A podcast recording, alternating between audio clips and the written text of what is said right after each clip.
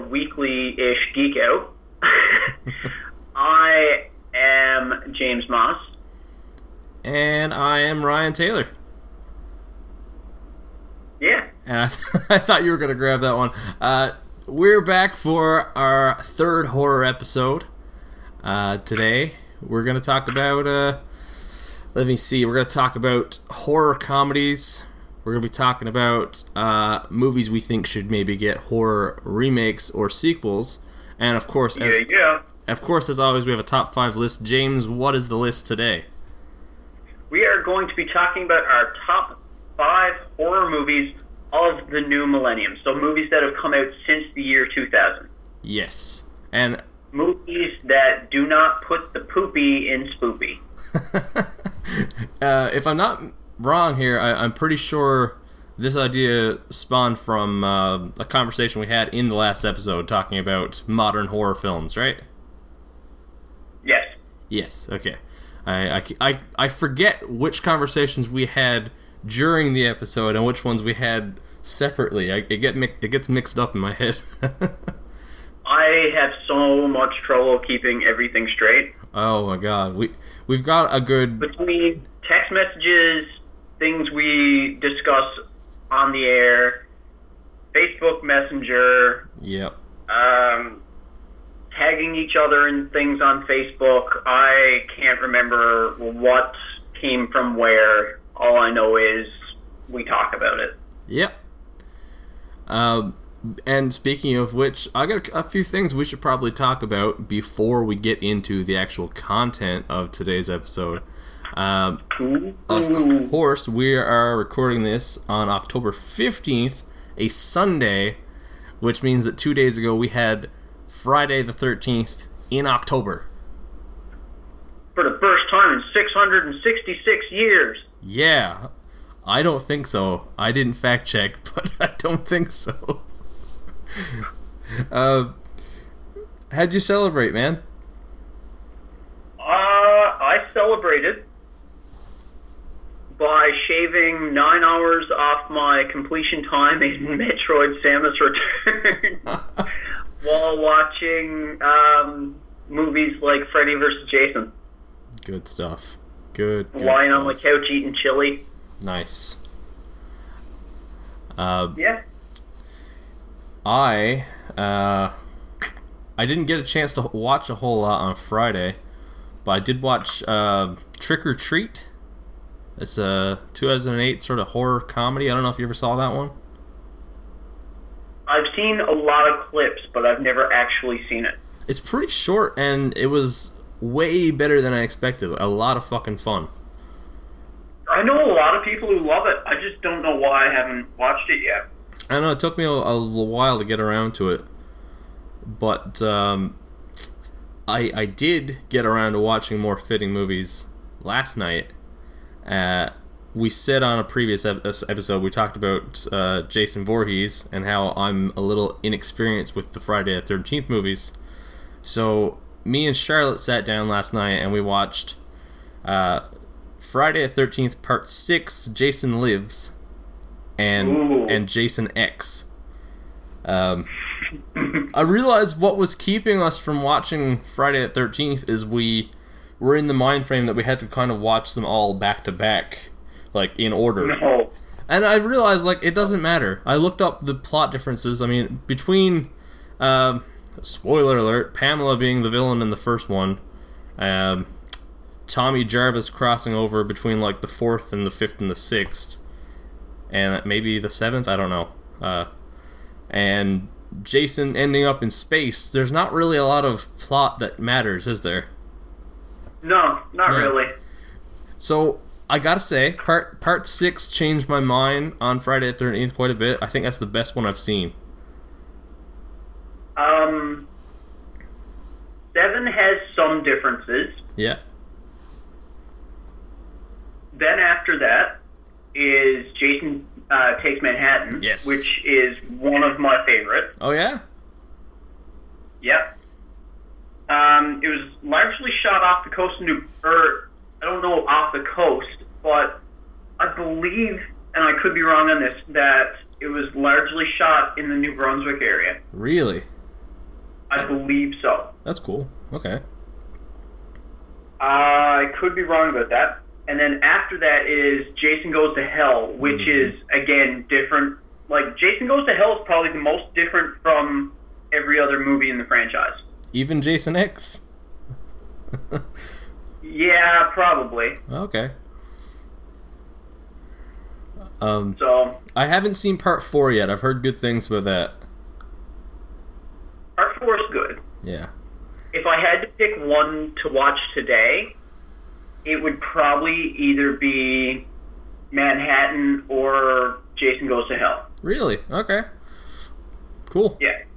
The Yeah. one I've seen the most is Part Seven. Okay.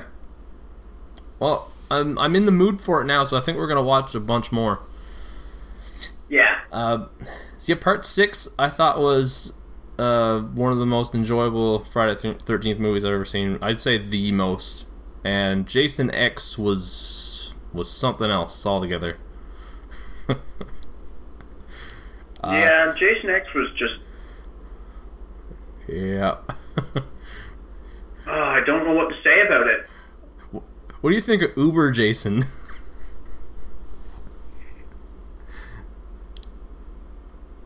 Um. I don't really know. I I, I did. mean- I, I- we laughed. I, I saw Jason X in theaters Okay. when it first came out, Yeah. and I remember I got really excited for Uber Jason because, like, when he got rebuilt by the nanites or whatever it was that future tech Yeah. had to put him back together. Mm-hmm. Um, yeah, I got really excited because I was like, yes, now let's see some mayhem. And yeah, like, if you don't look into, like, if you don't look too into how stupid it is, and you're just just watching just for cheesy violence Yeah. and people getting hacked up, it's a good movie. That was fun, but um, it's fun, but it's stupid as hell. yeah. Uh, I was a little distracted uh, from Uber Jason because of all the wonderful science behind a hole being ripped in the spaceship and everyone not dying instantly. Yeah, Oh man, that was something. Um, it was. I mean, I had fun. We had we had a good time watching it. I, I we really laughed out loud when we saw the credits and saw that he was called Uber Jason. yeah. Yeah. you didn't really need to put. cheesy. Yeah, it was, it was fun. Uh, Still not as funny as the guy who played Michael Myers in the original Halloween 2's name being Dick Warlock, though. oh yeah. Oh yeah. Hundred percent. I want to meet that motherfucker if he's still alive and just tell him, like, sir, you have the greatest name I've ever heard. I don't care that you're 80, please do porn. Um, speaking of Friday the Thirteenth, uh, Fox this past Friday dropped the first trailer for the New Mutants. What? You get a chance to watch that, I did. and what do you think? I had to look up the cast of it just to see which mutants they were. Oh yeah, because I had no idea. Um, I recognized some of the characters from X Force comics yeah. that I had yeah. growing up, like Cannonball and Sunspot, and people like that. Which is interesting because, like, I have comics home where these guys are, you know, like they're fighting Sauron and you know, like the Dinosaur Man and they're there with Cable and they're in the same universe as Deadpool and stuff like that. And I thought that was really cool. But if I didn't know any better, I would not know that this was anything to do with superheroes. Yep. I I agree. Also, um, oh, what's his name from Stranger Things being in it? Yes. Uh, I forget that guy's name. I think it's Jonathan something. Yeah. Either way, that's Yeah. pretty cool. Yeah. Um, But it it looks creepy as shit. yeah, it does. So superheroes that I'm familiar with, plus like creepy as shit spookiness, I'm in. I'm of the mind that Fox is at their best when they make superhero movies that aren't really superhero movies. Stray from the path, yeah. Yeah. They made a gritty, violent, uh, pretty much a western, and made the best best Wolverine movie to date. Uh, honestly, I think my favorite of the of the full on Team X Men movies was Days of Future Past, which was more of a time travel movie than anything. Uh, Yeah. and I mean, Deadpool was uh, un, was more R rated than anything, and not, than any particular genre. It's just as much violence and blood and vulgarness as they could possibly fit into a movie. Which works super well. It does. Those were I, I- honestly, I think those three were my favorites. So if they're looking to make a straight up scary as shit horror movie and make it an X Men movie, I'm I'm up for it. Hell yeah. I don't know. I thought it looked fucking great. I saw some. I don't know. I saw a lot of criticism online, but fuck it. If you don't like it, don't watch it. Speaking of criticism, Yeah. speaking of criticism and the Marvel or the Fox movie universe and everything like that, Mhm. going off on a little tangent here. Yep. I was scrolling through Instagram the other day, and I saw a really, really well done portrait tattoo of Josh Brolin as Cable from Deadpool 2. Wow. And I was like, like, really impressed. And I was like, man, that is an amazing tattoo. Like, that artist is incredibly talented, blah, blah, blah. But then it dawned on me, like, why the fuck would you get a tattoo of a character from a movie that hasn't even been fucking released yet? I don't know, man. People are crazy. That movie could be, like, I mean, that movie could be complete dog shit. Oh yeah, it could be. it could be complete dog shit. Cable could be your least favorite. Like after you see the movie, Cable might be your least favorite character in any movie ever. Here's here's something. Um, it's unlikely, but it is entirely possible. We haven't actually had a trailer with Cable in it, right? Yeah, It, it's at the you point. just had like a handful of pictures. Yeah. It's early enough, and I know it's unlikely, and I don't expect it's going to happen, but it's early enough that there could be a falling out between Josh Brolin and the creators of this film, and his character could be cut. Yeah. It's happened before. Yep. So, you know, I, I think that's jumping a gu- jumping the gun a little bit, whether it's a nice tattoo or not. Yeah, exactly. And something that big, like it, it was almost the size of a half sleeve portrait of his face. Wow. It was big and it's full color, so like you're not getting that shit covered up with anything. nope. It's kind of like I saw a lot of tattoos of Pennywise from the n- new It, Yeah. and like, yeah, Pennywise was really, really good in this movie. I mm-hmm. enjoyed the shit out of Part One, but Part Two hasn't been released yet. Yep. They could completely butcher it. They could. Yep. Yep.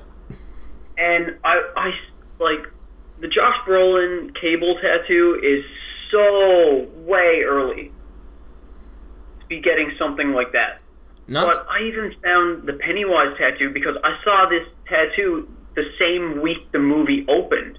I even found that to be a little Yeah. early. Like, Yeah, that's a little much. yeah, like if you're excited about the movie coming out and you're a big fan of say the book or the old movie maybe go get a, a tattoo that kind of ties into the story or like a, a, an homage piece, something like that. You know, don't get a don't jump the gun like that and fucking get a portrait. Right? Ah, I don't know. That's just me. I, mean, I, I guess it's us. That's both of both of us on that one. People assume because I have a lot of tattoos that I love tattoos. No, like I don't even love all of my tattoos, let alone all of everyone else's.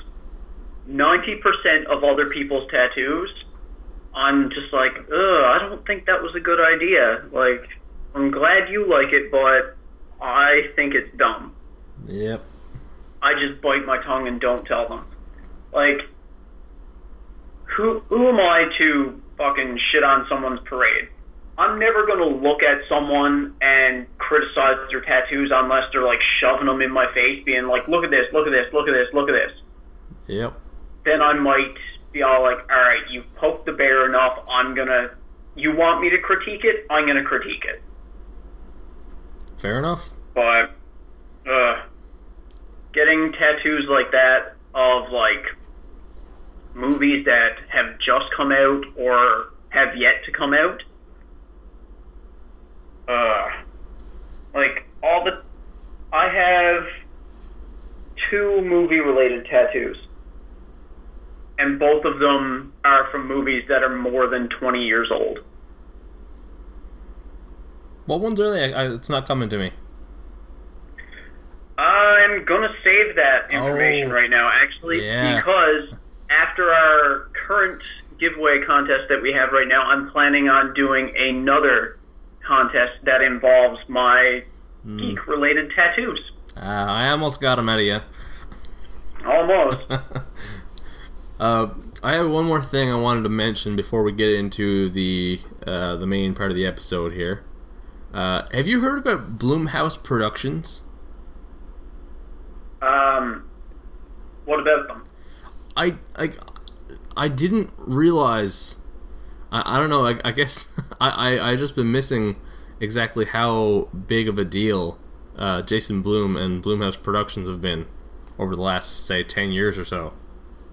With all the horror? Yeah, it's it's mind blowing. Oh yeah. Uh, for those that don't know, because I guess I, I I'm kind of late to the game here. Uh, Jason Blum started Blumhouse Productions, horror produ- uh, horror movie production company. Uh, first movie was Paranormal Activity. Since then, has produced, uh, just to name a few, every Paranormal Activity, Purge, Ouija, uh, Sinister, Insidious movie. Not to mention um, the newest M Night Shyamalan movies, The Visit and Split. The upcoming Happy Death Day comes out like next week, this week I think, and Get Out from earlier this year. All him. That's crazy. That's mind blowing. Oh yeah. But I there's he's got a couple upcoming things I wanted to mention. He is producing the Halloween movie that comes out next year with uh, Jesus Christ, what's her name? I forgot to write her name down. Uh, Laurie Strode. Uh, Jamie Lee Curtis. there you go. I knew it was a three-parter. uh, he's Knew it was a three flusher. and uh, he's producing the new Spawn movie, which I thought was relevant to this podcast, which is being written and directed by Todd McFarlane himself. Hell yes. That looks so fu- uh, uh, sorry, it doesn't look good. We haven't seen any, but it sounds fucking amazing. Did I hear somewhere or did I dream it that the original voice of Spawn, Keith David, is going to be returning? I don't know. I wouldn't say he's he's going to be playing him. I don't think they've casted Spawn, but it is possible he's involved somehow. I, I could have swore I read that somewhere. Maybe. I I haven't. Uh, I'm not sure honestly. Um, I will look it up. And meanwhile, I want to talk about one more thing. He uh, Blumhouse Productions signed a three-picture deal the other day with Chris Hardwick of uh, the Nerdist podcasts and the Talking Dead. He does all those talk shows on AMC. Yeah. Yeah, I know him from the podcast mostly, but uh, it's really cool because I was listening to an episode Chris Hardwick did with Jordan Peele when Get Out came out, and Jordan was asking Chris is he, if he's ever considered directing, and Chris was dismissive, saying, "No, I don't think I've got the skills for that. I don't, I don't have the eye for it." And Jordan encouraged him and said, "You should look, consider it." And apparently, I haven't listened to it yet, but Jason Blum was on the Nerdist podcast like within the last couple weeks, and that conversation turned into Chris Hardwick signing a three-picture deal, producing uh, three horror films, and directing one of them. Nice. It's just fucking cool. I I'm excited about that. Chris Hardwick is awesome, uh, and Blumhouse Productions is pretty fucking awesome, and I want to see the two of those work together. Yeah, hell yeah. I'm not seeing anything on. on uh... Oh, wait a second. Hold up. Hold up. I think there might be a new, uh, new Spawn animated series that is possibly involving Keith David. That's what I'm seeing. I didn't know about that. Okay. I didn't know they were doing another Spawn animated series. Uh, da-da. Either way, I'm game. oh yeah, for sure. Just drop my phone. Oh. Oh, okay. Todd McFarlane is quoted as saying, "I've also got to figure out how to get Keith David in my movie too, just for one line." So cool. he might be involved in some way, but uh, hopefully, if Todd McFarlane gets his own way. How different would Spawn be if it was Seth MacFarlane that did it? Oh Jesus, I don't know, man. That's a conversation for another day. Yeah, that's something else altogether. Speaking of uh, of comedy, uh, let's get into our funniest horror comedies. Sure. Uh, who's going first here? I'll let you take the lead on this one. Yeah, that's a good idea because yours is the actual surprise here. I'm not even going to build up to this. Shaun of the Dead. uh, obviously, See, I, leaning towards Shaun of the Dead. yeah. Like, it, it was a contender for my choice, and I was like, no, Ryan is most definitely going to say Shaun of the Dead, so I'm going to go with my other choice. Yeah, like Shaun of the Dead is hands down. There's literally no competition. It is my favorite movie of all time. So obviously, when it comes to Yeah. horror comedy, I mean, I've got to mention it. It's got to be. I, I can't say something else. Um, I was what I want to say about Shaun of the Dead is, and the thing that stands out the most to me. I did see this movie when it first came out. I was uh, 14, I think. And obviously, my sense of humor has changed, hopefully, in the last 13 years. Uh, but this movie's always been funny. It like Yeah. it, it's it's when I first watched it, I found it funny on a very uh, I don't know, very basic sort of immature level. And it seems like over the years, I got more jokes and I found it funny in different ways. Yeah. But it, there's never been a time where I thought Shaun of the Dead was not funny. And I could I I could watch this movie over and over. I could have this movie on a, on a an infinite loop and I would never get tired of it. I feel you there. Um, Edgar Wright, also my favorite director of all time. Uh, he knows how to fucking write a joke. He knows how to write a funny fucking movie, and he knows how to shoot too. Like the the shots in these in his movies are fantastic. Um, but also Simon Pegg is just I'm a peg Nick Frost. Like, man. they never disappoint me. Name a name a more iconic duo, as the memes would say. Yeah, really, though. Man, uh, fuck, I, I've, I don't know, I don't even know what else to say about this movie. Uh, I mean, that's where I got my my gamer tag. For those that don't know, uh, my Xbox gamer tag as well as my Instagram handle, Captain Wow, comes from a line in the movie where uh, one of the characters is referring to Shaun and and calls calls him sarcastically Captain Wow, and and I I went with it. And I think a lot of people see that as a gamer tag and think it's really cocky, but fuck them if they don't get the joke. Yeah. Anyway, what you got? What what's another what's a horror comedy on the level of uh, Shaun of the Dead? Not on the level of Shaun of the Dead, Okay. in everyone's opinion. But I went with the original Scary Movie, Nice, nice. uh, released in 2000. Yes. So I was in the seventh grade when this movie came out, like just hitting junior high. Yep. And I actually just watched it again last week. and it parodies some of my favorite movies of all time pretty well. It really does.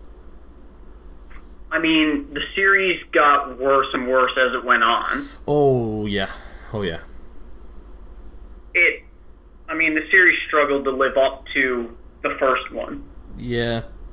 Excuse me, but the first one was amazing, especially for its time, for the age I was. Like, all through junior high and high school, this movie was raunchy and had the horror movie parodies, and it was just so ridiculous.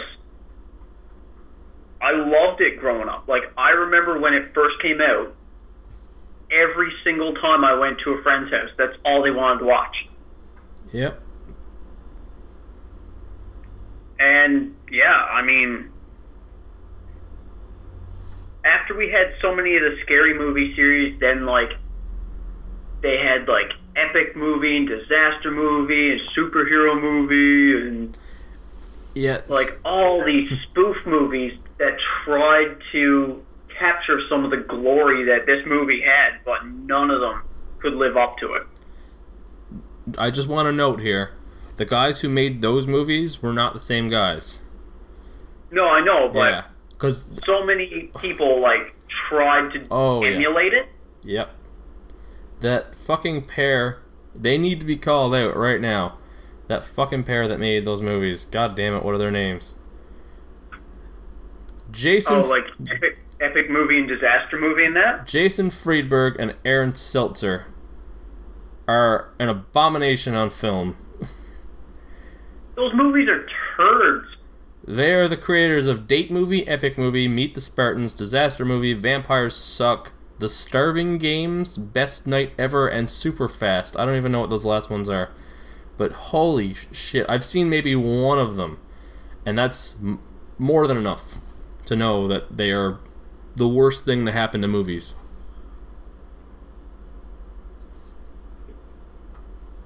There's only one thing I can remember from Meet the Spartans that actually amused me. Okay, I, I didn't see it, so. I bought it when I was living in Ottawa because we had a heat wave and I was just looking for movies I could watch in the bathtub. Was didn't have a lot of money and it was like three bucks at the 7-Eleven on the corner of my street. Fair enough.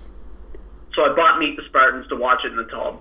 And the only scene that even still kind of makes me like, heh, is that scene where the Spartans all like march off to go to war. Yep. They all link arms and start skipping off singing, I believe I will survive. Oh. okay. and just watching like Kevin Sorbo and all these other guys who have like they don't even try to hide it. Like they actually show them in the movie sprayed spraying on the abs, like Oh, airbrushing on the abs. Gotcha. And so seeing all these guys who have obviously airbrushed on abs, arm in arm, skipping away, singing I will survive as you know, they're parodying a movie where they get fucking slaughtered. It, it made me chuckle, but that's the only part of that movie that I even remotely chuckled at. Yeah. Uh, back to the horror comedies for a second here. Uh, as much as it was really easy for me to pick my number one, if we were gonna do like a top three or top five, that would be fucking hard. Oh yeah, like there's there's too many. I mean, Army of Darkness has to be mentioned. Uh, Tucker Yeah. Tucker and Dale versus Evil. Uh, I really like Cabin in the Woods. I thought it was a funny movie. Uh, I mean, there's so there's so many fucking great horror com. What we do, uh, what we do in the shadows. You ever see that? No. That was funny as shit. And actually, uh, it was the guy who directed uh, the is directing the new Thor Ragnarok. He did a uh, it's like a, a comedy about a bunch of vampires who are roommates, and it's done like hand cam style, as if like a documentary crew is filming their lives. Jemaine Clements in So it. it have uh, Jemaine from Yeah. Flight of the Concord? Yeah, Jemaine Clements in it. Yeah. I've seen it on Netflix. I just haven't watched it. I wa- Speaking of horror comedies on Netflix, there's a new one they just put out, I believe, called The Babysitter. I was gonna watch that this weekend. It's probably gonna be watched within the next week or so. It's going to be watched tonight in Yeah. this house. I'm like, when we stop recording, I'm probably going to go pick up some garlic fingers, come home and watch it. It looks fucking 'Cause great. A friend of mine was telling me last night that it's good. It looks fucking fantastic. It's her review was it's a little dumb, but it's good. Okay. I, I read a review online A horror comedy, you can't expect it not to be a little dumb. well yeah. Uh I read a review online that said it's Scott Pilgrim meets Evil Dead. Perfect. I know, right? So sounds fucking good to me. Anyway. Hell yeah. Hey guys, uh, we're back. Uh, we had some minor technical difficulties. Um, we had pretty much this entire episode recorded last night, uh, Sunday, and turns out the program stopped recording for a good half an hour. So we're redoing it. Yep. Yeah. Uh, so you guys have heard us uh, intro the episode and talk about our favorite horror comedies. Um, we had done our top five modern horror films, so um, the surprise element is gone. We do know each other's lists now, but it's still going to be a lot of fun. Yeah. on that note, let's uh, let, let's let's get into our, our top five horror films f- since the year 2000. Um, and first time for you guys hearing it, but uh, it's kind of like a repeat for us here. Okay, I'll start it off as I as I did last night. Uh, my number five is it. Even, What? Wow, you sound genuinely surprised. uh, I actually couldn't remember what you said for number five. I uh, I wrote them I wrote 'em down here uh, on my phone because I, I as last night when we were recording I had my notes up on the computer of course so I didn't see that the program had stopped recording but that will not happen today. I'm keeping a fucking close eye on it. Uh, but yes uh, Stephen King's It directed by Andy Muschietti uh, just released last month if I'm not mistaken. Uh, it's pretty soon to say it's my it's my number five since 2000 but uh, and, and honestly i didn't have it in my top five originally. I had uh, insidious there. And uh, i was deciding between let me see there was a couple. I had insidious it and it follows was another one. And I was kind of working back and forth.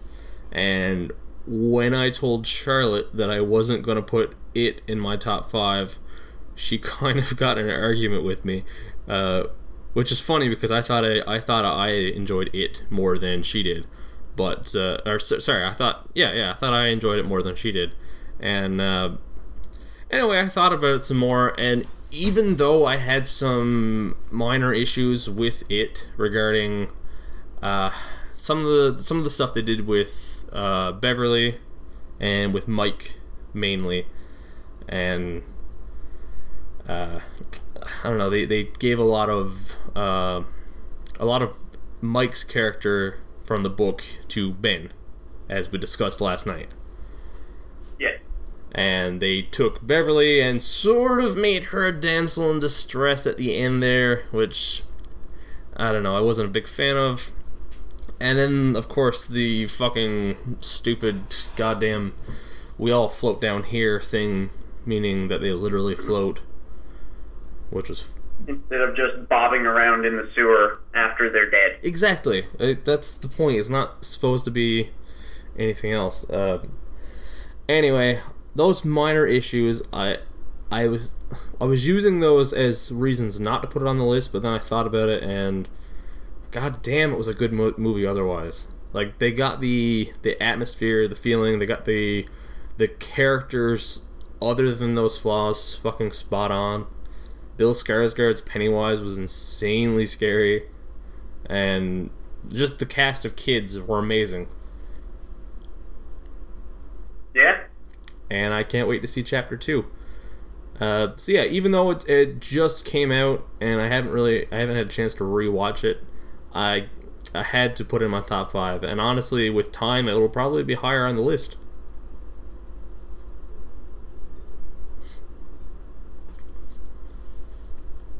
Yeah? And with that, I, I almost had it on my list, but Yeah. I decided against it because, well, I kind of want to see how it holds up. exactly, yeah, Like, I'm, I'm still kind of riding the hype from it. Yeah. I kind of want to see. I kind of want to give it some time, I hear you. see if it's as good as leftover pizza. oh man, don't even talk. I I use leftover pizza as a judge as uh, on as a way to judge whether something is actually good pizza. Because if it's good fresh but sucks leftover, it's not good pizza. not good. No. No, it's not good pizza. It's got to be good when you get it and it's got to be good the next day. Yeah, like my favorite pizza place in the area is actually a half hour drive from my house. Yeah. And what I'll do is I'll call and place the order as I'm about to leave. So by the time I get there, pizza's ready. And then I don't eat it right away. I drive half hour back to my house, and then it's like cooled down a bit, Yep. and I'll just eat the whole thing in one sitting. Nice. I think that's And- I, I think this is the second time we've had this exact conversation on the podcast. Probably What's the place What? called again? Cafe 59. They should probably sponsor us. We're we're doing some work for them here. I would love that because, like, man, I gotta try it, Like- man. I, I've driven a half hour there in like whiteout conditions where they've been advising people to stay off the highway. Is it half hour each way? yeah. So Well, you just about. It's it's in Pasadena. yeah. So an hour of driving for pizza. Uh, probably closer to forty minutes. Still, still, it's got to be Still. good pizza, man. It it is great pizza and it is not expensive and yeah.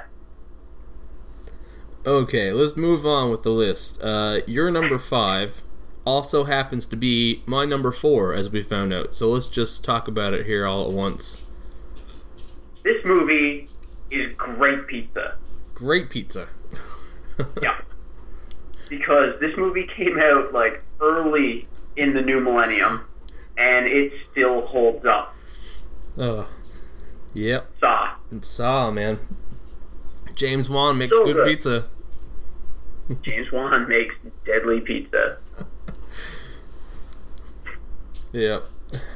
That's a t-shirt idea too. James Ah. James Wan with like uh, an open pizza box, and the pizza has like like uh, body parts and, and blood and guts on it. Can we like coin that and like make merchandise and shit being like how we refer to something as being like a good movie or a good show or something like that would call it good pizza. Good pizza, man.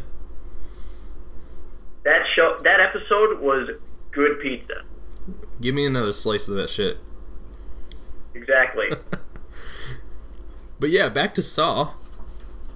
yeah, like even today when I watch it, at the end when John stands up and you find out like guy in the middle of the floor hasn't been dead the whole time. He was just a guy just lying there, and he was the one who set up the trap. Like it, it blows people's minds. Hundred percent, man. It, the twist still works. Oh yeah, and the thing is, like, I don't know. I find M Night Shyamalan is a bit like reachy with his twists sometimes. Like, Oh, yeah. sometimes they're good, but sometimes they're so far out there. Like he's just like grabbing at straws, like trying to make a crazy twist. Man, did you But you ever see fucking nails it sometimes. you ever see the happening? Is that the one where everyone just starts killing themselves? And and at the end, it turns out it was Mother Nature the whole time. Yes. Yeah, fuck that movie, man. I went to see that movie in theaters when it came out, and for about four years afterwards, I kept movie ticket in my wallet just to remind me what a piece of shit that movie was, in case anyone ever said, "Hey, do you want to watch The Happening?" And I just had that movie ticket in my wallet just so I would remember, like, The Happening. Nah, that is fucking awful. Don't ever watch it again. Oh man, that's yeah, that one was pretty fucking rough. I was actually angry when I walked out of the theater that movie. Uh, Like at the end, I was pissed. Side note here, slight tangent. Uh, have you seen any of M Night Shyamalan's newest movies, like The Visit and Split? I've seen them both. I haven't seen Split yet. What do you think of, of the? I've heard good things about Split, and I loved The Visit.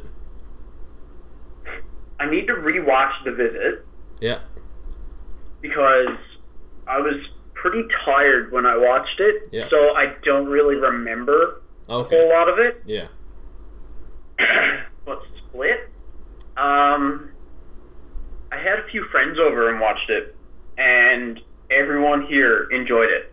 Even my girlfriend, who hates horror movies and was a little creeped out by the funniest horror comedy, in my opinion, Scary Movie.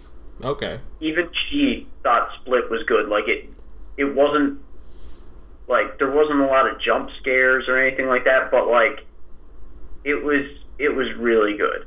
yeah, Even she agreed it was good. nice. I need to see it. Uh, I own it if you want to borrow it. Cool. Sounds good. But also, I I really enjoyed Visit, and I was just genuinely surprised when watching it that M Night Shyamalan still had it in him to make a good movie. Yeah. So maybe he's got a resurgence coming. That's pretty cool. Um, I, I just think like he blew so many people's minds with the Sixth Sense, with the whole like Bruce Willis was dead all along thing, yeah, and he was just like, "Oh man, like people think I'm great because I blew their minds with the Bruce Willis being dead and the Yeah. kids able to see him shit. I need to keep doing this." yeah. Like I just think like it gave him such an ego boost that he was just spent the rest of his career trying to recapture that, oh yeah, and then he just completely shit the bed on the last Airbender. oh yeah, yeah. Anyway, uh, Yep. Saw. um, I had to put it on there just because James Wan. I mean, he, as I said last night when we were recording this, James Wan is, I think, the greatest filmmaker, the greatest horror filmmaker from the last twenty years. Yeah, I mean, the guy created Saw, Insidious, The Conjuring, plus as uh, we looked into, it, I mean, the amount of stuff he's written and produced on the side. yep. and now he's directing Aquaman, Fuck yeah. which you didn't know about last night. Now it's not a surprise. huh.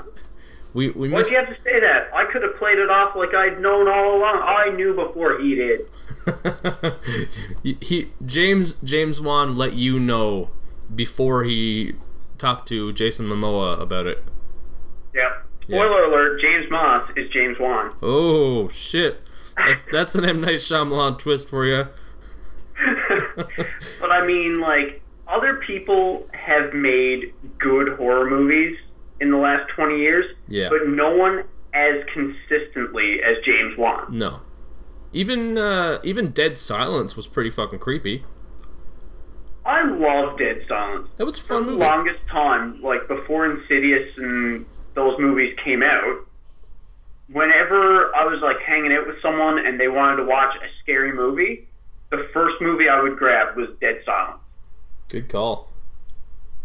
It's it's creepy. Yeah, for sure. I mean, ugh, Donnie Wahlberg, ugh. I forgot he was in that. Oh man. Oh. no, this, seriously though, I I enjoyed Donnie Wahlberg in that movie, and I think he play he was also in Saw. Well, not the first one. Hmm. Was he in the first one? I can't remember. Uh, He was in the franchise. no, I think he got introduced in the second one when his In kid was one. in the house. Yeah, right? his kid was in that house. Yeah, yeah, yeah. And then it was four or five when he came back. So, yeah, something like that. Four or five. I can't remember which one, but with the whole ice block scenario and Yo. Yep. But nothing compares to Donnie Wahlberg's uh, shining moment as part of New Kids on the Block. Dude, I still have New Kids on the Block on my iPod. Oh, for sure, man.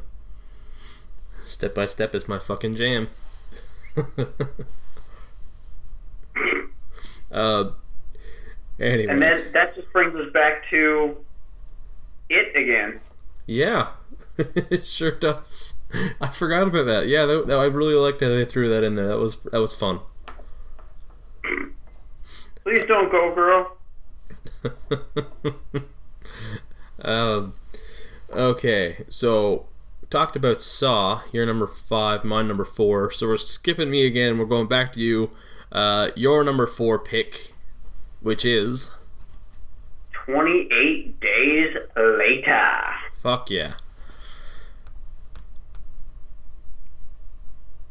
Ah, Most uh, mostly because I'm trying to think what we said about it last night when we were. you know what we didn't talk about last night when we did talk about 28 days later is we get to see Cillian Murphy's penis. yes. very early on, and Yep. that sure was something. Uh, my my big thing about Twenty Eight Days Later is I love the fucking the gray, empty London, uh, and the fact that it it just looks so fucking creepy. Yep. Well, I think seeing any st- large city that abandoned Yeah, is just unsettling. for sure. And movies have done it before and will continue to do it, but I don't think anyone has done it as well as that movie did. No, and like, like I said when we were talking about it before, the like the way the movie is shot, like how dark and gritty it is, like it's not bright. Like I don't know, there's something about it, just like the colors and. Yeah. Ugh. It has it has the uh, let me let me try and word this right. It it has the technology, like the the advancements in filmmaking and the hindsight of the 2000s, but it looks like something from the 90s. Yeah, You know what I mean? And that's pretty fucking cool blending. And the music is so intense Yes. at the right moments. Oh, uh, what the fuck is that guy's name? John Murphy, I think, is did the score for that. and fuck, it's. I I only know that because I knew a guy once who did a uh, uh, a remix of the score of Twenty Eight Days Later. and It was pretty fucking cool. Nice. But yeah, it's a fucking great movie.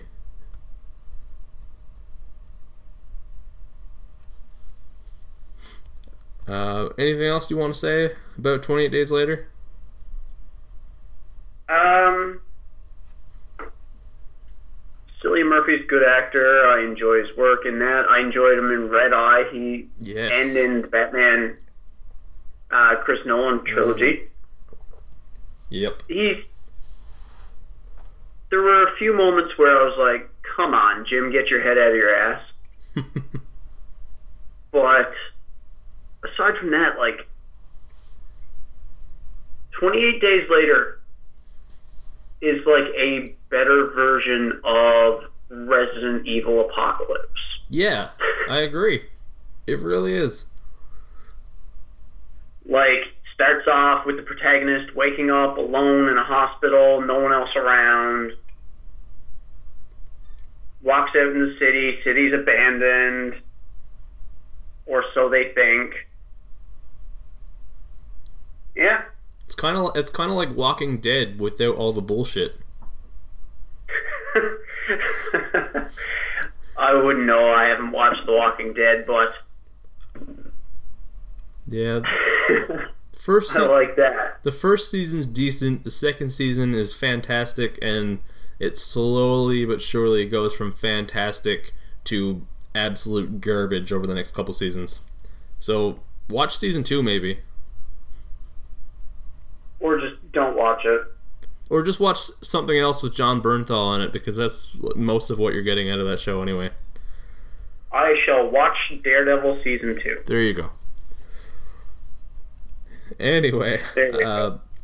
we found out when comparing our list that my number three pick was also your number one. So Yeah. we'll again wait and move to your next pick. uh, See, this is strategy. Yeah. Give me the most airtime. it is. Because so, so when the program glitches out, all we have recorded is you, right? yep. Okay. What's your number three pick? Uh, number three pick on the James Moss show is a sequel. Uh, The Conjuring 2, Oh, not the first one. I thought you were gonna say Troll Two. Yeah, Have you ever seen that? a long, long time ago. Oh boy. I'm a troll man. Um, excuse me. yep. Um, yeah, but again, a James Wan movie. Mm-hmm. This movie, like, it creeps me out. It makes me feel uneasy. There have been nights where I've watched this movie and I've gone to bed and felt uncomfortable. And really, like, what more can you ask for in a horror movie? It's spawned, well, I mean, okay, the first Conjuring spawned the Annabelle spin-off. Yep. But The Conjuring 2 is uh, spawning both The Nun, hmm about the evil nun demon thing, Valak, Yep. and we're also getting, was it The Crooked Man? Yep. Because that creepy old guy um, keeps repeating this nursery rhyme, and at one point kind of takes the shape of this big crooked man thing. Yes. Which was Yeah, I mean, I enjoy the first Conjuring too. It's just this one unsettles me so much more. That's a good good enough reason for me. the guy's voice and everything like that. It's just Yeah. Yeah, I uh, as I was saying last night, uh, I didn't really enjoy the movie when I watched it, but because of uh, one thing or another, I ended up having to split the viewing into like three different sittings. So I feel like that might have played a part. Yeah. So it, it really is something I should rewatch. I mean, looking back, the nun, the crooked man, the old guy, they were all pretty fucking creepy. Yeah. I gotta say. Uh, I mean, I just pulled up YouTube on my phone one night at work and showed just the nun in the home office scene to one of the girls at work. yeah. and she just watched like this little four minute clip from the movie and she had to walk away just going nope nope nope nope nope nope nope Yeah. That was I think that was one of the better scenes of the movie. oh it was because i mean that nun character is getting a spin-off and it really didn't have that much screen time in the movie No. but when it was on screen it was so scary Yep. it's great For sure. Because, like you said, James Wan knows horror. Between James Bond, or I almost said James Bond, yeah. between James Wan and Jason Blum, that's his name, right? Yeah. Two of those guys have scary on lock. For sure. And uh, what's impressive to me, as you were saying about these spin-offs, uh, like it, it is impressive that The Conjuring led to Annabelle, Annabelle Creation, The Conjuring 2, The Nun, The Crooked Man, like a lot of movies coming from one here. But you do have to give credit to that sequel because sequels don't often lead to spin-offs. No. That and that's that is pretty fucking impressive. And not to mention, uh, I don't think it's officially linked in any way. But do you ever see Deliver Us from Evil? Not yet. Yeah, uh, we saw that in theater when it came out. Uh, Eric Bana, and it's not a spin-off per se, but it is uh, based on tr- uh, apparent true events uh, about a cop who ended up working with Ed and what is it? Ed and Lorraine. Warren. Warren, yeah. And uh, so it's based on his story of how he went from being a cop to being involved with investigating the paranormal. Pretty fucking cool movie, actually. Pretty creepy. On Netflix, if you want to check it out. Yeah, I'm probably going to. So yeah, it, I I mean, and all produced by Jason Blum, and all these movies. Well, at least most of them somehow uh, linked back to James Wan. He directed a couple. He's produced and written a few. You know.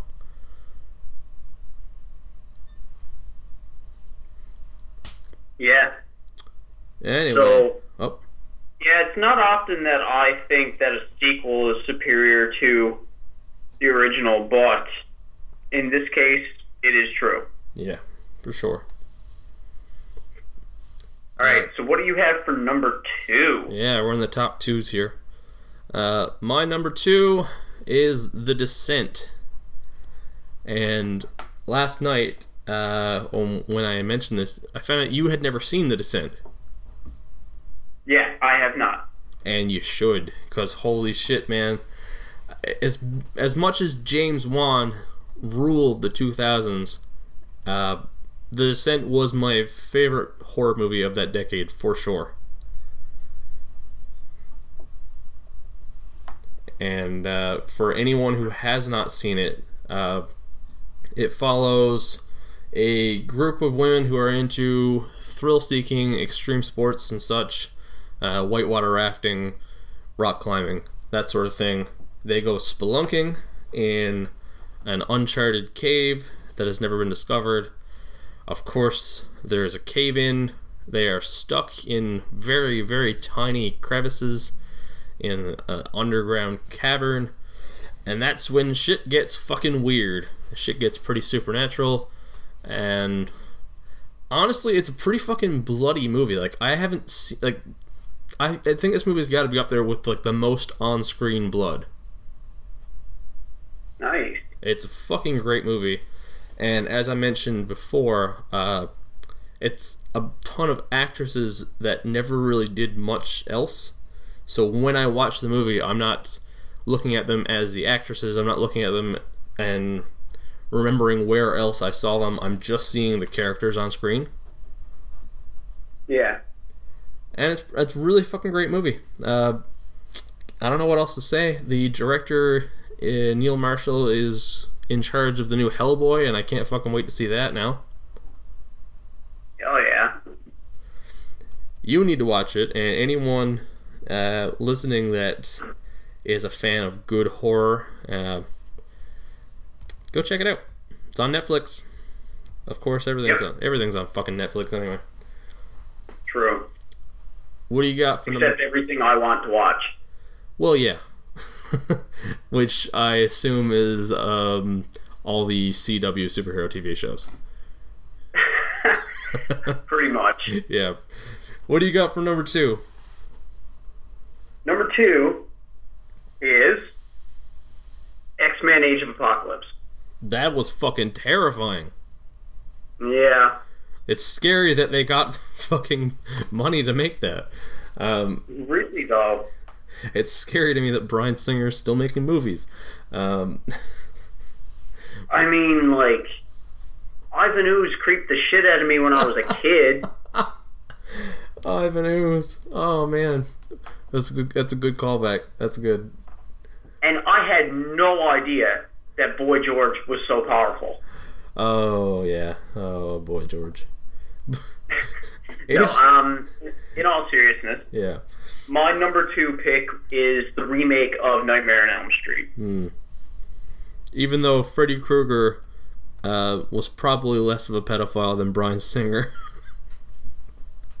Quite possibly, yeah. yeah.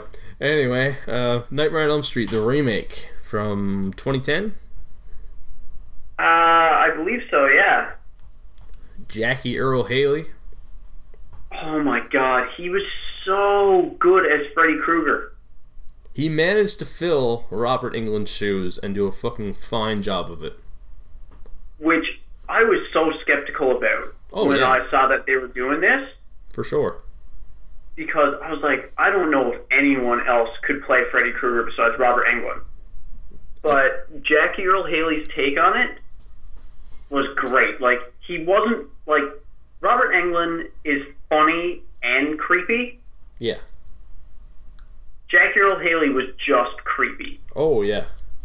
He looks like an actual burn victim, like someone who was severely, severely burned.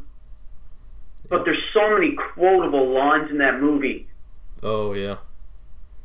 Like when he, um, I believe it's Jesse, he kills, and then he like spouts off some quote about, "Did you know that the human brain can stay alive for like so many minutes after the heart stops beating?" Means we've still got like six minutes and fifty nine seconds left to play, or something like Oh, that. Jesus, yep.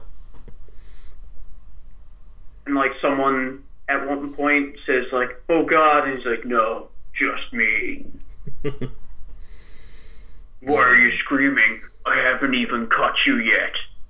Like shit like that is like, oh my god. When I was playing in um, a band that had recurring horror themes a couple years ago, Yep. I was um, taking sound clips from movies and putting them as like intros to songs and like having them play like as we were like starting our set and stuff like that. Yep. And I had like four just from this movie. Nice. Yeah, like it's so quotable and like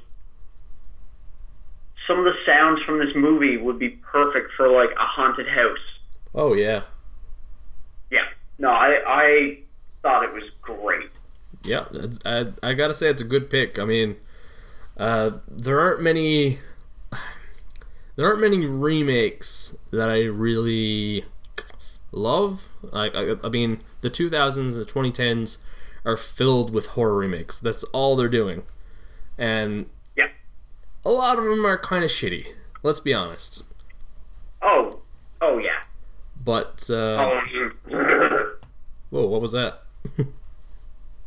Uh, it was me trying to hide saying Halloween by coughing. Oh, okay. it sounded a little demonic. That's all right. That fits. Uh, Yeah, well, my distaste for Rob Zombie's Halloween 2 yeah. brings the evil out of me. Yeah, yeah. We've talked about it before. I Yeah. I love I love the first one he did, and that second one was ugh, man. I I watched the first one again last week, and I was like, yeah, I mean, I think they take a little too long showing him as a teenager in the hospital, Yeah. building up to it. But if that's my biggest complaint about the movie, you know, it's not that bad. Okay. Now I uh, within the last week rewatched John Carpenter's Halloween, and I disagree because that movie takes no time developing the character at all, and not in like a. Oh, yeah. It, it's literally just like he kills his sister, and then cut, and he escapes. I, I feel Yeah. like maybe there's somewhere in between the two of them that would have been a little more ideal. Well, I mean, for the first two John Carpenter Halloween movies, they didn't even refer to him as Michael Myers in the credits. It Yeah. just referred to him as the Shape. Good point. Yeah. And I think a lot of the reason why they did that is because they didn't really want an explanation or reason. Okay. Yeah. It was just senseless. Yeah. And it wasn't really until Halloween 6, The Curse of Michael Myers, that they actually explained why he kills people, Yep. which was actually the movie that introduced Paul Stephen Rudd. Nice. Yeah. Um, one more tangent here on Halloween. So last night, well, actually, it's funny because at the start of this episode, you heard me talking about Friday the Thirteenth movies, and a day has passed since. So last night, after the recording kind of fucked up, uh, me and Charlotte watched Jason Goes to Hell, and. Is it just me, or did they blatantly rip off Michael Myers' story at the end there? With the whole, uh, he can only be killed by uh, his living relative, and he'll he'll keep coming back until there are no more, or some shit like that. Just sounds like rewording Michael Myers. yeah, pretty much. Yeah, they didn't even hide it. No, but it's slasher movies. Like, Yeah. there's only so many ideas that they can come up with. Good point. I don't know. I, that was an interesting one, to say the least. I mean, they all can't be masterpieces like Dead Alive. yeah.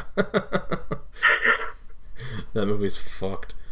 Um, Want to get into our number ones? Yes, sir. Okay, I'll go first here. Uh, this is a very, very bold pick because it's pretty fucking new. My number one is Get Out. Hell yeah. which only came out this year. But Yep. god damn it, I I don't know.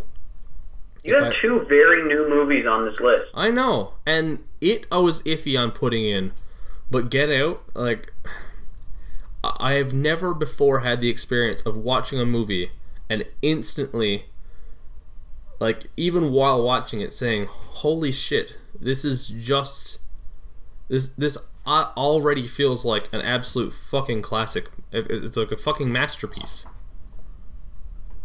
Yeah. Like You know what? Like, when I first heard about this movie, I was like, yeah, I, I'm excited. The trailers look good, but I'm still going into it with a bit of skepticism because um, I knew Jordan Peele was a comedy guy, yeah, and I didn't know how well he would handle horror. man.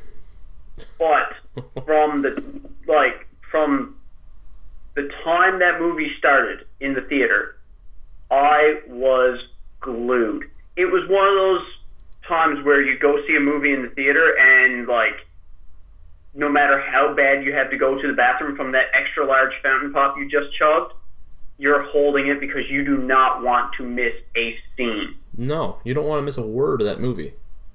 No, I I sat there just like holding it and holding it, and as soon as the credits started rolling, I booked it for the urinal because I I was I was uncomfortable because I didn't want to miss any of this movie. Yep. Uh, we watched it at home, and uh, oh, first let me back up. I think we were actually at my place when we first saw the trailer during Yeah. uh, during a UFC we were watching here. Um, Yep. and what's funny is I am the type of person I look ahead with movies a lot. I'm I'm looking up every movie that has been announced for 2021, 2022 already. Like that is something that I do. I I spend way too much time looking through the depths of the internet trying to find out what movies are being worked on. I didn't hear about this at all. Literally did not hear a word until I saw the trailer on TV and instantly was like, shit, that looks good. And uh, like like you said, I did not know what to expect out of Jordan Peele for horror, but holy shit, I think he might be a, like a the next fucking horror visionary.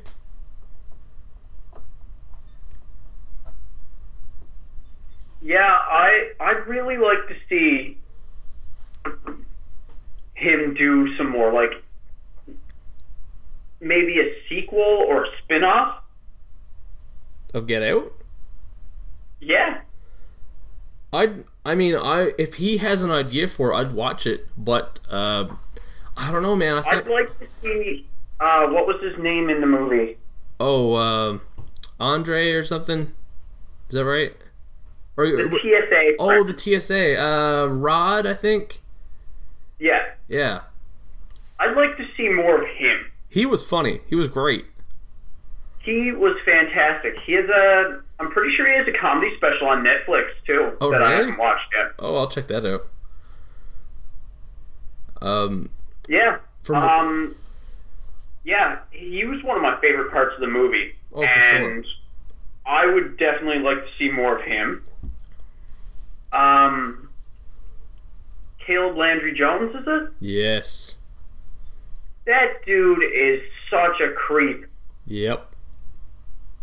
in this movie, in the Last Exorcism, like he he just plays those characters so fucking well, Yep. so well. Then that's that's the thing. This movie, uh, it doesn't really play off scares. It doesn't really play off creep factors. It's the story, the acting, and just the fucking building of suspense. Yeah, Like, for for for starters, that cast, there is not a weak link. Every fucking No. actor in that movie brought it. Stephen Root and Uh, Bradley Whitford as the father was fucking awesome. Uh, Daniel Kaluuya as the main character, Chris Washington, I believe his name is. yeah, Daniel Kaluuya, I want to see that guy in fucking everything now. and he's going to be in Black Panther, Yes, he is. which looks like it's going to be amazing. Yep. And it's really funny. Uh, when that trailer aired, and me and you were watching UFC and the trailer came on, literally within a week before that, I had watched an episode of uh, Black Mirror. And Yeah. he starred in this episode. Like, it's a different cast for every episode, different story. So he starred in this one, like, 40, 45 minute episode of Black Mirror. And after that episode, I said, holy shit, that guy can fucking act, and I want to see him and stuff. And uh, days later, I see the trailer for this one, and I'm like, hey, look, it's that guy. And holy fuck, Yeah. he can act. Man. Uh, if he stays on with the right directors yep. And writers, I think he is going to climb the ranks of Hollywood pretty quick. He's got it, man, and I Yeah. can I can see it. Can As see it. long as he doesn't end up working with some shitty writers and shitty directors, because no one ever blames the directors. They're always like, "Oh, this actor was shit." Yeah, always. Yeah. So as long as he stays on with good directors and good writing, Yep, I think that guy is going places. for sure. And Jordan Peele, uh, after Get Out came out, he I heard I can't remember if it was on a podcast or an interview somewhere. He said he has like four or five other ideas for different standalone horror movies that he wants to do. That's fucking awesome. Like that's what he's doing now. He he they they ended Key and Peele because this is what Jordan Peele wants to do now. And that's I I'm I'm up for that. Uh, also he has Oh, yeah. he has the uh, the horror TV series coming to HBO now, Lovecraft Country. Co-produced with J.J. Abrams, and apparently it's all going to be in a similar vein to Get Out in that it's uh, a combination of social issues and horror. So I'm I'm there. I'm like the the day that airs, I'm watching it.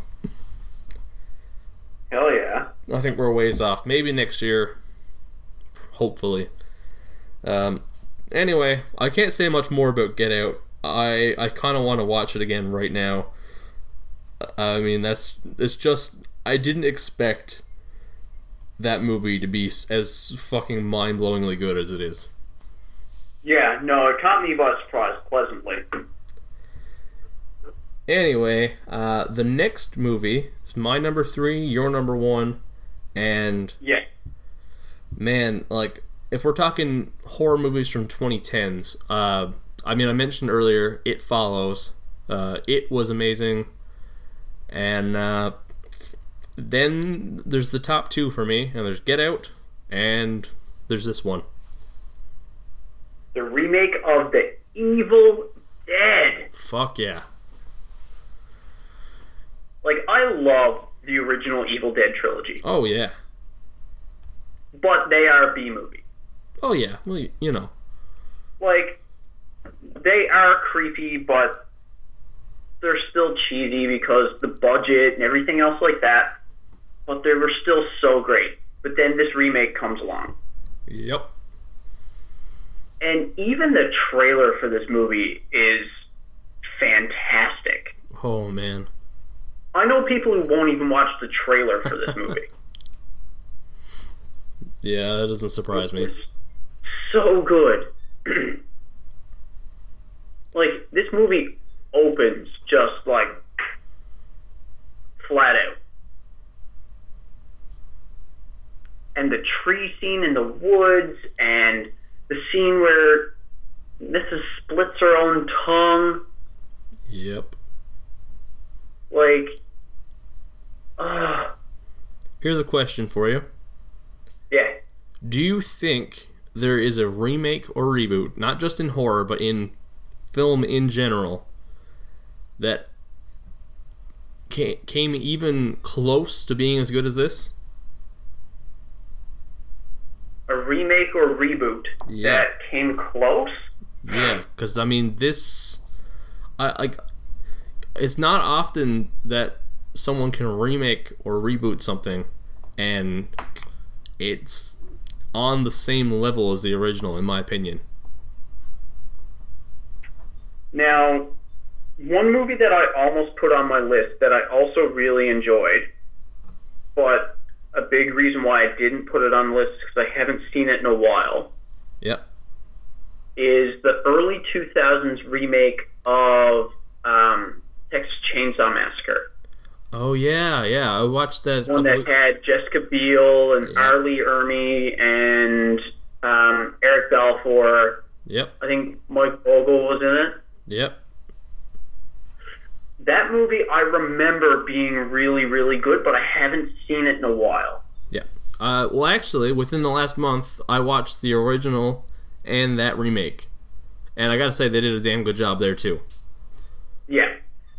But I really don't know if I can pick a movie that is like a remake that's on the same level as The Evil Dead. The only one I can think of, the remake itself is uh, Jesus Christ. Uh, let me like 35 years old. The John Carpenter's The Thing, because that Yeah. was that was a remake of an older film, but they that was so far from the original movie that it's it's not like it's it's not on the same level to me. Yeah. Whereas, like I mean, I love The Thing. I'm not going to say that the 2013 Evil Dead is better than The Thing because that's that's bold for even me. Uh, Yeah. but to take something that is such a cult classic, that is so loved, and it's got a fucking huge fan base like The Evil Dead, and to take it and do it as a major Hollywood remake and do this good of a job with it, that's unbelievable. Yeah, really though. And and a first time director. Well, a first time um, American director. He had released like um, a foreign film or two, uh, Fede Alvarez.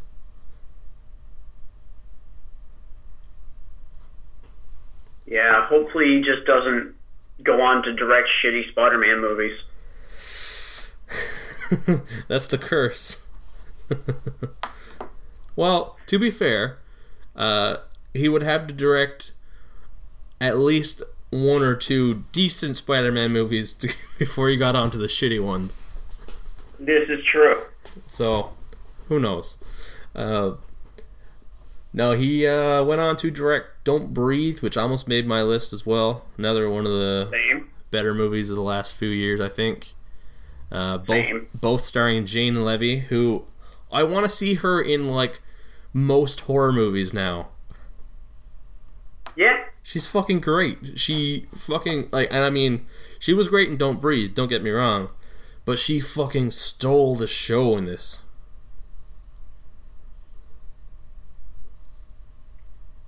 Yeah. like and and that's one thing I, I love. The amount of uh jesus uh amount of what is the word i'm looking for? Of fan they, they pleased the fans. They, there was a lot of callbacks to the originals with the chainsaw with the uh the severed arm with uh the cellar i mean the the the trees as you mentioned the amount of callbacks to the original are unreal Yeah. I was hoping that there was going to be um, cameo. Like, I was hoping to see a decent amount of Bruce Campbell yeah just for fan service, but fan service is what i was looking for fuck but the movie was good without it. oh yeah for sure there was talk I oh I love this movie. i do too man i don't It is so good.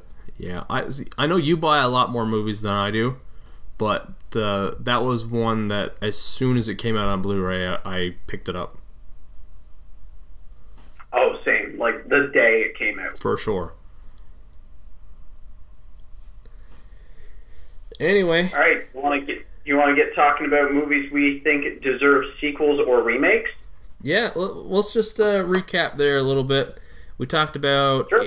it. Uh, let me see. It saw The Descent, uh, Evil Dead, Get Out. You had Nightmare on Elm Street remake.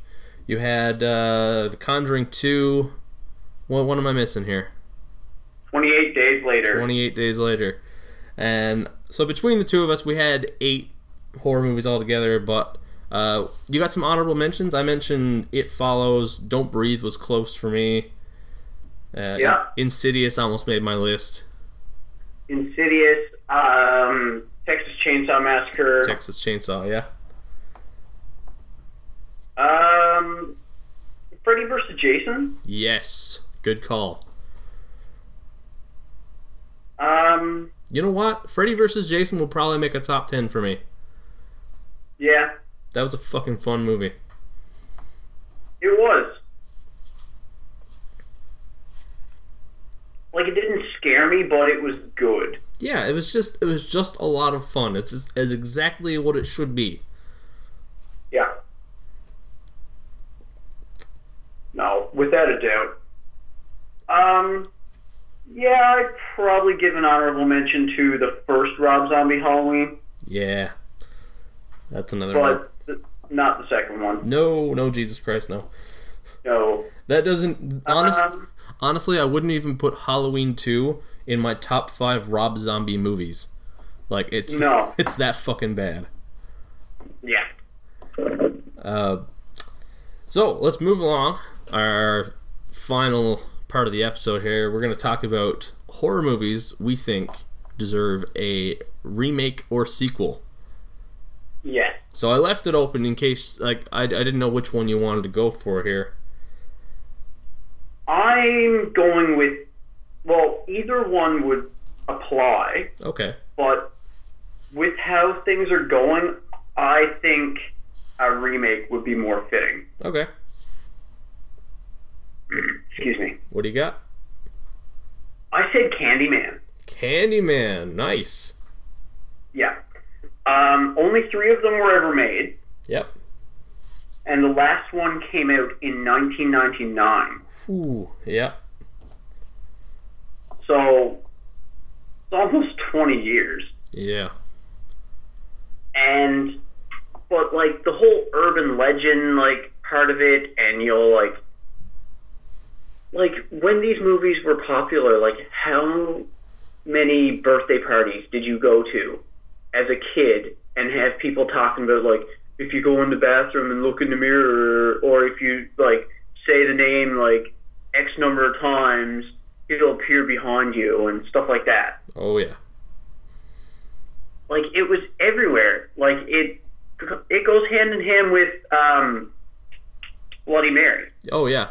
Bloody Mary is the one I remember from growing up. Yeah. But it's the same kind of thing. Yeah. And I watched the original again recently, like within the last six months.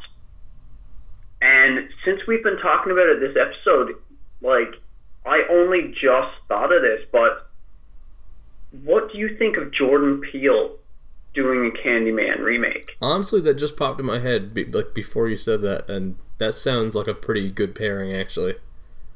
Because so much of the first one is set, like, in, like, it's inner city, a lot of, like, gang culture, and, like, I can't remember exactly what city it is. I don't know. Not a clue. I think it might be Chicago. Okay, that makes sense. Uh, I'm just going to do a quick Google search. Candyman movie. But yeah, like a lot of the gang members are superstitious and they won't talk about Yeah. Um, while researching superstitions in a housing project on Chicago's near North Side. Yep. learns about Candyman, a knife wielding figure of urban legend that some of her neighbors believe to be responsible for a recent murder. Nice. Yeah, like I I have no idea who they would cast to play the main character because like still in Tony Todd's shoes, Yeah. he's he's a very large guy Yep. and just like his presence and that iconic hmm. voice he has. Yeah, that's that's a tough one, Yeah. But I'm sure there's someone around who can do it. I think the voice would be the hardest part to get down. Yeah, Like sure. find someone who has a good voice for it, because there, Yeah. there's a lot of really strong, good uh, black actors who could play this role really well. Yeah. They could like be that physically intimidating, like you know. But the voice would be the hardest part. Maybe, maybe the best bet would be to go the Jackie Earle Haley route and change it. Try not to recreate, but to try and make it your own. Yeah, So long as you can do a damn good job with it. yeah. I think you might be right there. But, like, as a child, I was terrified of these movies because I legitimately believed if I said Candyman too many times, he would appear behind me and kill me. Same for, I legitimately believed that as a child. same for me, but with Beetlejuice.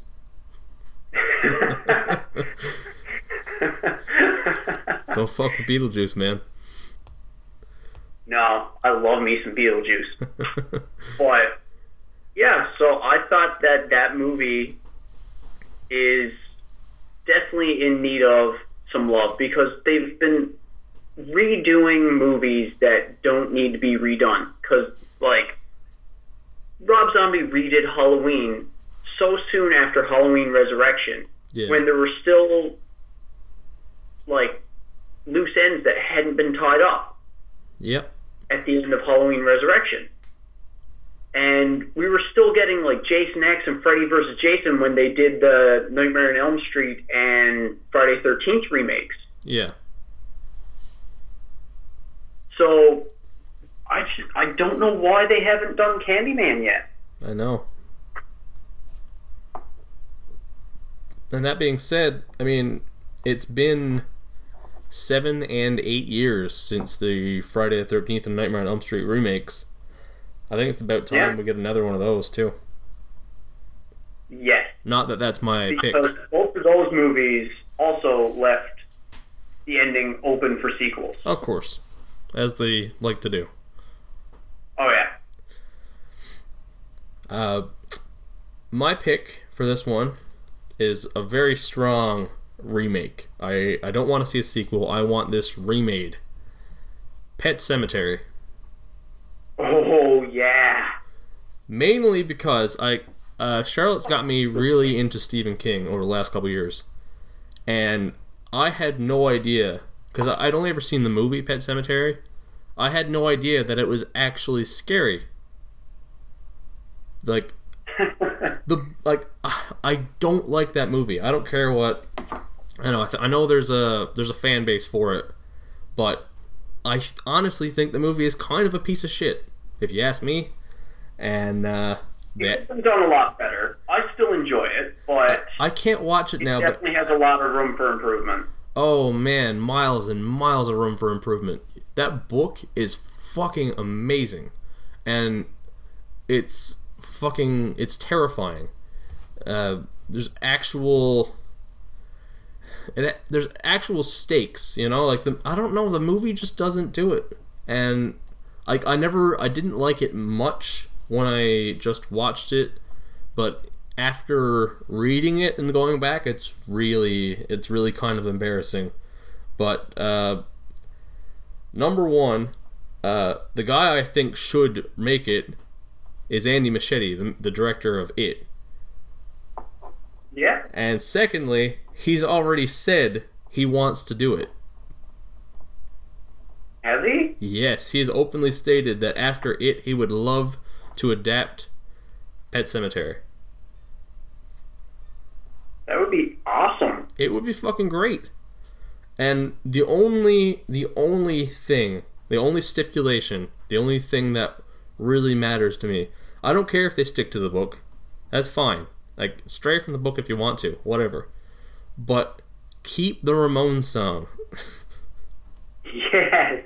Like even if you gotta strip the mu- strip just strip the vocals out and use uh, Joey Ramone's like haunting solo voice track would be fucking cool. There's a lot you could do there. Yeah, because they've been doing a lot of those lately Yeah. on the internet, where Oh, they yeah. just isolate the vocal tracks. Yes.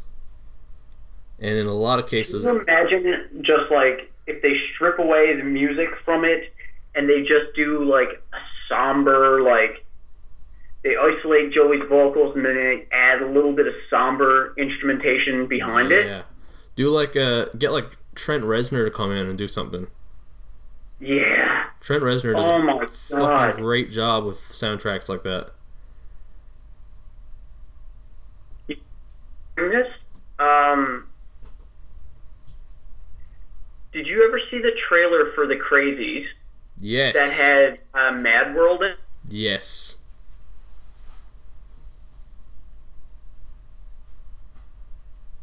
Yeah, I do remember Yeah, that. that's how I'm. That's how I'm hearing this. Yeah, I can picture and that. get have that song, that director. Oh, I think a remake for Pet Sematary would be a banger. It would, man. I also really like the idea of uh, the old guy next door, uh, Judd, I think his name is. Uh, to have him played by David Bradley, the old guy from Harry Potter and Game of Thrones, and he's in a few other things. I think he would do a fucking awesome job, but that's just my opinion. Right. Anyway, that about clues it up. Yeah, Finally got this one Sure out does. after some uh, second time's charm. Yeah. uh, and uh, I guess that's the end of our third horror episode. We'll be back next week with our fourth and final one. Yep. And uh, and I'm going to be uploading. Af- once we're done recording this, I'm gonna be getting the second clue for our Halloween giveaway ready for upload. awesome. Yep. And So that might be posted before this goes up. well, yeah, I've, I've still got to, I've still got to mix quick this I one. get to it. Yeah, still got to mix the episode. Uh, I would say I'll have it up by the end of the night or by tomorrow morning sometime. Pretty close to on schedule. Yeah. Well, it's weekly, just not the same day every week. Yeah. That's our new thing. Um, and of course, I'll be going ahead with the reviews as normal throughout the week. So lots more to come. Hell yeah. Okay, and that about wraps it up. Uh, thanks for listening. As always, you can check out other episodes of Jedi Dropouts, our spin offs, uh, new reviews, and Tridents and Tracers over at www.jedidropouts.podbean.com or on Podbean, Yep. Stitcher, iTunes, Google Play, YouTube. Uh, you can follow us at Facebook, Instagram, or Twitter. And uh, thanks for dropping by. And something something drop out. As always, later.